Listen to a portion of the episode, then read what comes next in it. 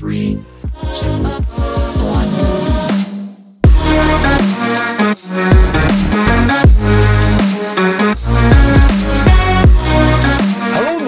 this week's edition of Trees 3 here on Sports Tree LTD. Folks, I'm Connor Roundtree and we got to start this week's episode off with our news and notes because there's a lot happening around the NFL. First thing first, Tom Brady just signed a four-year contract extension with the Tampa Bay Buccaneers. Brady always said he wanted to play till 45 and this contract will ensure that will happen. And who are we to doubt Tom Brady at this point? The Patriots and Cam Newton have agreed to another one-year contract and earlier this week the Chicago Bears used their franchise tag on star wide receiver Allen Robinson. After the first round, the PGA Players Championship is being led by Spaniard Sergio Garcia. He fired a 7 under in the first round, and the 2008 champion was a 90 to 1 betting long shot entering this weekend. So if you hit him, have fun being glued to your couch for the next 72 hours. We have a bracket challenge update from the UEFA Champions League bracket challenge presented by Eagles Tracker. Eagles Tracker covers everything you need to know surrounding Nigerian footy,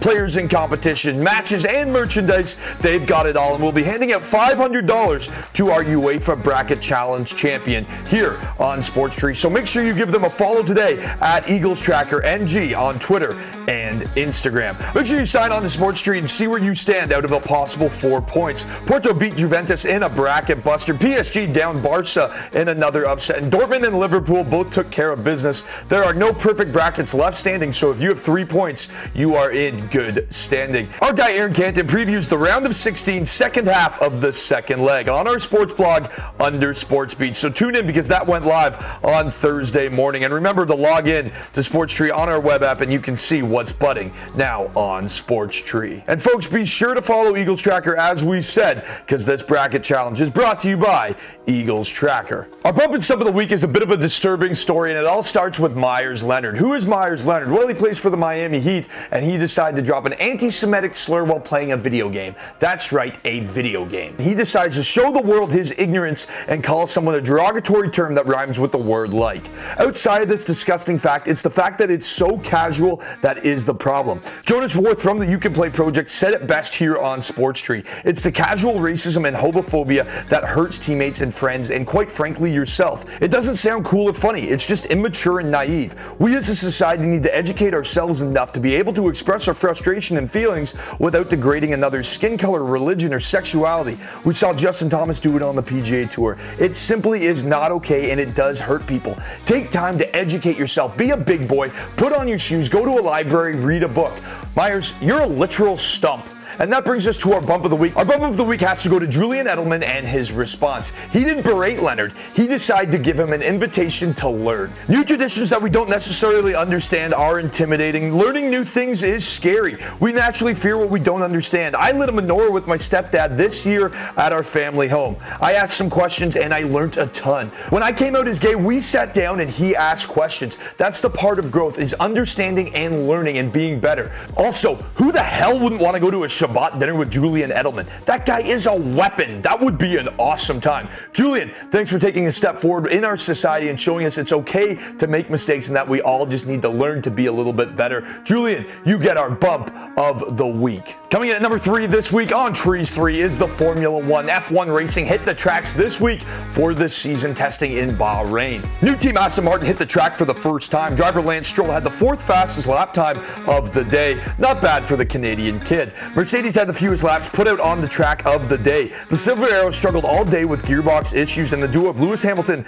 and Valtteri Bottas combined for only 48 laps. Red Bull's Max Verstappen won the day with the fastest lap time, edging out McLaren's Lando Norris. It's a great sign for Red Bull Racing with the F1 season opening there in Bahrain in just two weeks' time. Coming in at number two this weekend on Trees 3 is the College Conference Basketball Championships. Everything gets set this weekend for March Madness. That's right, the NCAA Bracket Challenge all starts next week, and these are the games that are going to set the Bracket Challenge. Some teams have already won their conference in advance to the Big Dance. Headlining that group is Gonzaga from the West Coast Conference, Winthrop representing the Big South, and Drexel from the Colonial Conference. Tournaments happening this weekend are the ACC from North Carolina, the Big East is taking place in New York, the Big Ten from Indianapolis, the Big 12 in Kansas City, and Nashville, Tennessee plays host to the SEC. Be sure to stay tuned to Sports Tree through the weekend and into next week to stay updated on yet another chance to win $500. All you have to do is sign up and play today. Coming in at number one this week here on Trees 3 is Combat Sports. After a perfect 5 0 on the UFC card last weekend,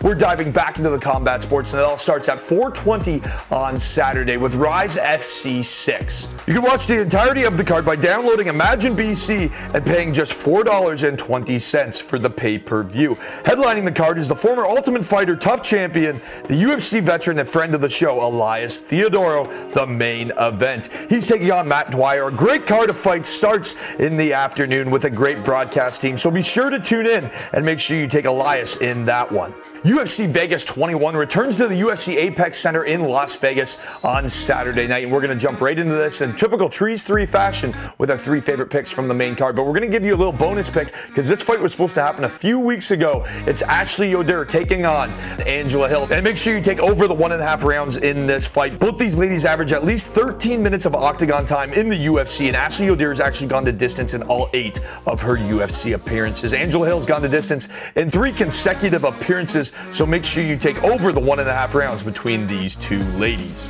The next bout that we're going to take a look at is Dan Ige versus Gavin Tucker. And again, we're going to take the over one and a half rounds in this one, and here's why. Both these men average over 12 and a half minutes of octagon time per fight and have won three out of their last four fights. Dan Ige is a natural striker, and Gavin Tucker, he can do it all. He likes to strike and wrestle, so look for this one to go long between two very competitive mixed martial artists. Our current event sees Misha Cirkunov taking on Ryan Superman Spann, and I like Misha Cirkunov in this one. He's had at least one takedown in every fight he's won inside the UFC, but in the three fights he hasn't won, he's been knocked out in the first round and twice in the first minute. Good news is for Cirkunov is that Spann has been taken down six times in his last five fights and tires fast. Look for Spann to come out swinging and either catch Cirkunov or get gassed, so Cirkunov will take him down and submit him. Either way, I like the under one and a half in this fight, but make sure you lean towards the Canadian Cirkunov. For our main event between Leon Edwards and Belal Muhammad, as Mike Goldberg would say,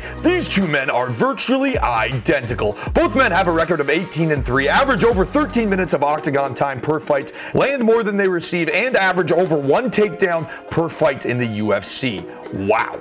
Edwards has won eight fights in a row and is the bigger man, standing at six foot two with a massive 74 inch reach. I like that to be the difference. Look for this fight to take its time, methodical striking and speed throughout. But both men will land, but look for Edwards to have the better of the exchanges with his speed and power. Take Edwards in the main event. And that leads us to our MKF play of the day. Make sure you take more on both of these men's significant strike lines in the main event. Folks, for a trivia question on this week's edition of Trees 3, we're going to have to keep it within the NCAA basketball field, seeing how March Madness all tips off this week. What college team has won the most men's Division One basketball tournaments? Name the team. If you can name how many times they've won it, you get an extra entry into our trivia raffle. Thank you so much for joining us on this week's edition of Trees 3.